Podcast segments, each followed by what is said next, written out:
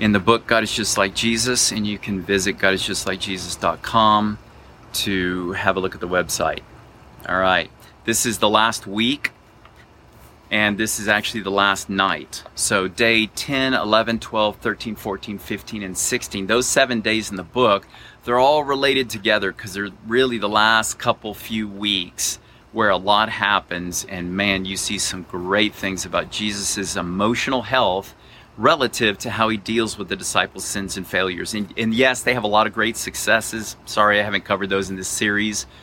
Um, but seeing how Jesus deals with them and their weakness and sin and failure, it just it gives you so much confidence knowing that we're secure with Jesus if we said yes to Him and responded to Him, and um, and He's going to work with us to grow us and whatnot. So anyway, day twelve, Jesus told them, you will all fall away, for it is written, I will strike the shepherd, and the sheep will be scattered.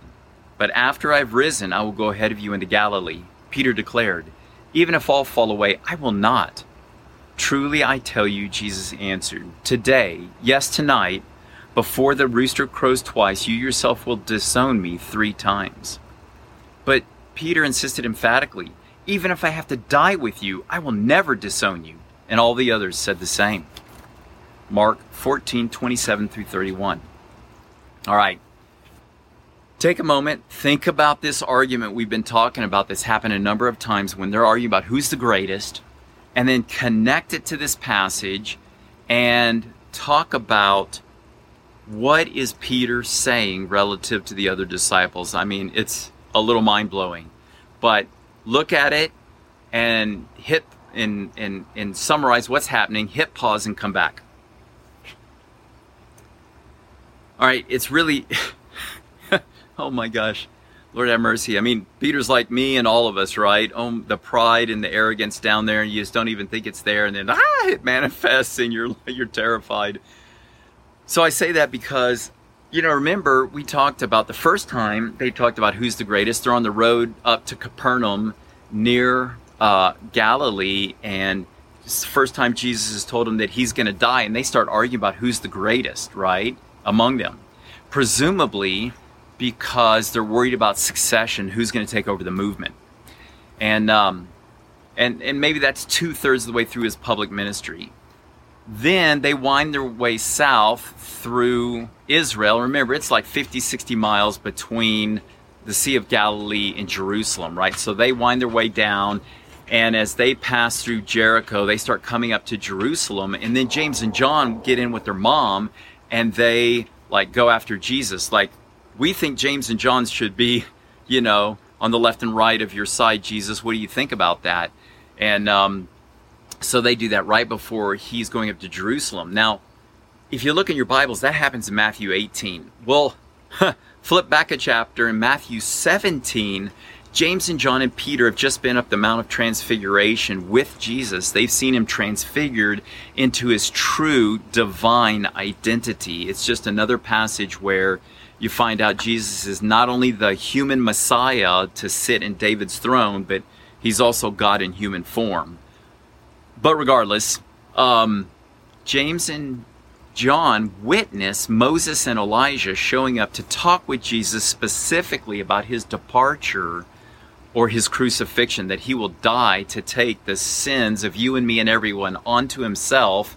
He'll pay for those uh, before God's justice for against evil, and then he'll get a like set everybody free. Well, James and John have seen Moses and Elijah show up in their glory, and yet a chapter later, they're not just trying to sneak past like Peter, Nathaniel, um, you know, and all the other disciples and get the best seat and the highest honor. They're trying to sneak past Moses and Elijah, which is shocking, mind blowing, and really, when you sit down and think about it, it just makes the hair on the back of your neck stand up. I mean, these guys. yeah, so um, that is the second time they argue about who's the greatest. Then the third time is when you know, day 11 we just did, it's the last night. He gives them communion. And as soon as he gives them communion, they start arguing about who's the greatest once again. Right? And, and Satan's just assaulting Jesus through the disciples' weakness and sin. And he doesn't have a meltdown. He actually get down on his hands and knees and he starts washing their feet. In John 13, relative to this argument that you find in Luke, uh, I believe it's 22. And that's an amazing response, a, a response of incredible humility and power. So we've seen this argument manifest three times majorly. And here, oh my gosh, Peter's like throwing caution to the wind. Jesus is saying, You're all going to fall away. And Peter rushes in and just full arrogance and pride uh, and says, Even if these other disciples fall away, like I never will. I am going to stand by you. I'm your homeboy. I have your back. There is nothing I won't do for you. I'm going to stand. They're probably going to fall. I thought they were losers anyway, but you you like them. But you know, I'm going to stand. I know I'm adding a lot there. My apologies. But it's astounding his uh, assertion that he is truly that great, and these other ones f- will probably fall away or may fall away, but he will be left standing. And um, of course, the others all say the same thing. They were like, we're, "There's no way we're falling either, right? We're all we will go to jail and to death with you." And and um, and so you know, sometimes we just don't know our internal sin, pride, and arrogance. I mean, boy, I hate to say it, but I relate, and you probably do too. But Jesus knows what we're made out of, right? And thank God He loves us when He knows all of our sins and failures anyway, right? He loves us before them, during, and after our sins and failures and calls us to repent and realign with Him. So take a moment and just try to craft what's Jesus' response to Peter's arrogance and even the other 10, right? Uh, or 11. All the others said the same. That, that includes Judas. Wow. Think about that for a minute.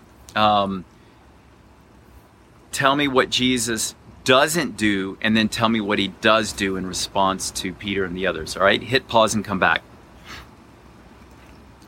Okay, it's so important to form your own thoughts on that and do that. So hit pause again if you need to. So it's really beautiful. Jesus knows the sin's coming. He's seen this sin of arrogance and pride, who's the greatest, manifest multiple times. That's the that's the hardest time I have when I have talked to people about certain sins or my children, heaven forbid myself, about repetitive sins, because we all have repetitive sins. It's just, do we have the, the security with God to even admit that and then invite Him into that area of our repetitive sins to, to strengthen us and help us overcome them? Uh, because He wants to. But when you're dealing with yourself, again, your children or others, and it's sin, sin that's happened time and time again, and it just keeps repeating. That's the time when, in, in our brokenness and our weakness, we tend to just have a meltdown and blow up. It's like, I've talked to you about this so many times, I can't believe it. And, you know, I'm sorry to say I've done that my fair share, and I don't want to do that. And I want to grow more and more to be steady like Jesus. But it's beautiful. He does not accuse them, Peter, of shame. Like, Peter, you have no idea. Look, I already told you you're going to sin. Don't tell me you're not. He doesn't condemn him like, oh, I just ought to give up on you. You know, you're hopeless. He doesn't uh, reject him like, oh, I'm, I'm done. I can't do this anymore. You're, you're arguing about who's the greatest again, right? And he doesn't shame him and just belittle him, or he doesn't distance him and, you know, do the passive aggression thing where we just kind of like, you know, are quiet and, and shirk off someone. Um, he stays with Peter and he says, Peter, let me tell you, he patiently instructs them about his own failure and struggle so that Peter will pray, right? If we can hear Jesus' instruction, we have the free will option to pray. And um, I just want to tell you, you know, he tells them, You're going to deny me, you're going to fall away. But, you know, there's levels to which we can we can do that. It could be like a quick little, uh, I don't know him. Or it can be a really intense, like, Peter actually does, we'll get to it in a few days, he denies them with oaths and curses because of a number of reasons that he doesn't know deny that he doesn't know Jesus. So when Jesus tells him to watch and pray, I mean he's he's really saying there's reasons I'm telling you this. But let's stick with the passage here. He's telling them, I know what's going to happen. And I want you to know before it happens so that you can know that I love you right now. I know the sin's coming. I love you during the sin, and I love you after. And so I'm giving you this instruction that it's going to happen and I know about it, but I'm for you. And we find out in some later passages that he also says, I'm praying for you. So Jesus is doing a bunch of stuff. So the takeaway section here is Colossians 1:15 and it says Jesus, uh, sorry, my apologies. It says the Son is the image of the invisible God. So since Jesus is the image of God, what are you seeing in Jesus that reveals something to you about the Father? All right? Hit pause and come back. So I know it's simple, but I'm going to say it again. The fact that Jesus knows about Peter's sin and just instructs him and doesn't condemn him, shame him, accuse him, that means God knows about our sins. Of course, we know that. But do we know that God's not shaming us or condemning us or um, fault finding us and that He's instructing us, saying, I knew it was going to happen. I'm for you. I'm praying for you uh, to get through this. And we need to know that Jesus reveals the Father. And if you have that understanding, then, and you know He's for you, you can fight to overcome the evil things we say, think, or do because you know God's helping us. And we have somebody in our corner to help us actually get encouraged and overcome things and grow. Okay, the last thing is worship without music. Form a couple worship statements around this and uh, talk to him and tell him what you love about him, what you're amazed by, what you like about him, and then come back. Okay? So hit pause and come back. Okay, so here's just a few possible ones, and I take this out on a walk, and man, it could be the middle of the workday. I've worked on computers all day long. It's 12 o'clock. I'm I'm tired. I'm exhausted. I'm depressed because I haven't been able to fix things, or I have been able to fix them, or you know, low blood sugar, or oh, it's just been one of those rough days, and I can go out depressed and then I can just say, all right, I'm going to force my mouth to move and I'm going to acknowledge the truth. I'm like, Lord, you know, the other day we were talking about Peter. He was thinking he's better than all the rest. And, you know, you didn't accuse him for his arrogance and pride. Actually, you instructed him he's going to fall, but that um, you knew about it and you care about him.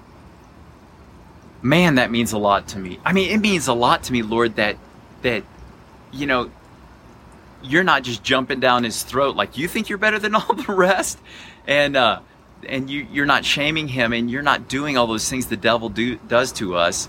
I love the fact that you're patient with him and you instruct Peter, like Peter, I know what's going to happen, and, uh, and and implicitly, you know, you're just saying that you care about him, and of course we find out in those other passages that, you know, you've prayed for him. I love the fact that you pray for Peter before his sin. I love the fact that you're praying for me before I fail in sin. We don't want to do that, but man, knowing that you're with us, you can help us overcome it. So there's a lot of worship statements to build in there, and if you will just practice those, whether you feel like it or not, your capacity to worship will grow. And by the way, after I've worked in the truth of who Jesus is and just spent time worshiping him, being in awe of him, five, ten minutes later, my emotions are in a whole different place. I go back to work with energy to knock things out because I have perspective of reality and who God is. I'm like, hey, let's do it. I mean, if God's for me, who can be against me, right? Let's go back in knowing that He's for us, do our jobs, care about our wives, our children, our friends, uh, if we're retired, the, the people around us, and care about ourselves, right? Because, you know, one of the things, and I'm kind of out of time, how do you talk to yourself when you sin. We can't be accusing ourselves if Jesus doesn't. We can't be condemning ourselves. We can't be shaming ourselves or rejecting ourselves. We have to treat ourselves like Jesus does. And that means we to say, Soul, I kind of thought you might struggle in this area. You did. But God's for you. Get up and walk, and let's overcome this thing and not wallow in self pity and condemnation. Don't give the devil the time of day, but just remember how Jesus treats us and talk to yourself that way too. All right.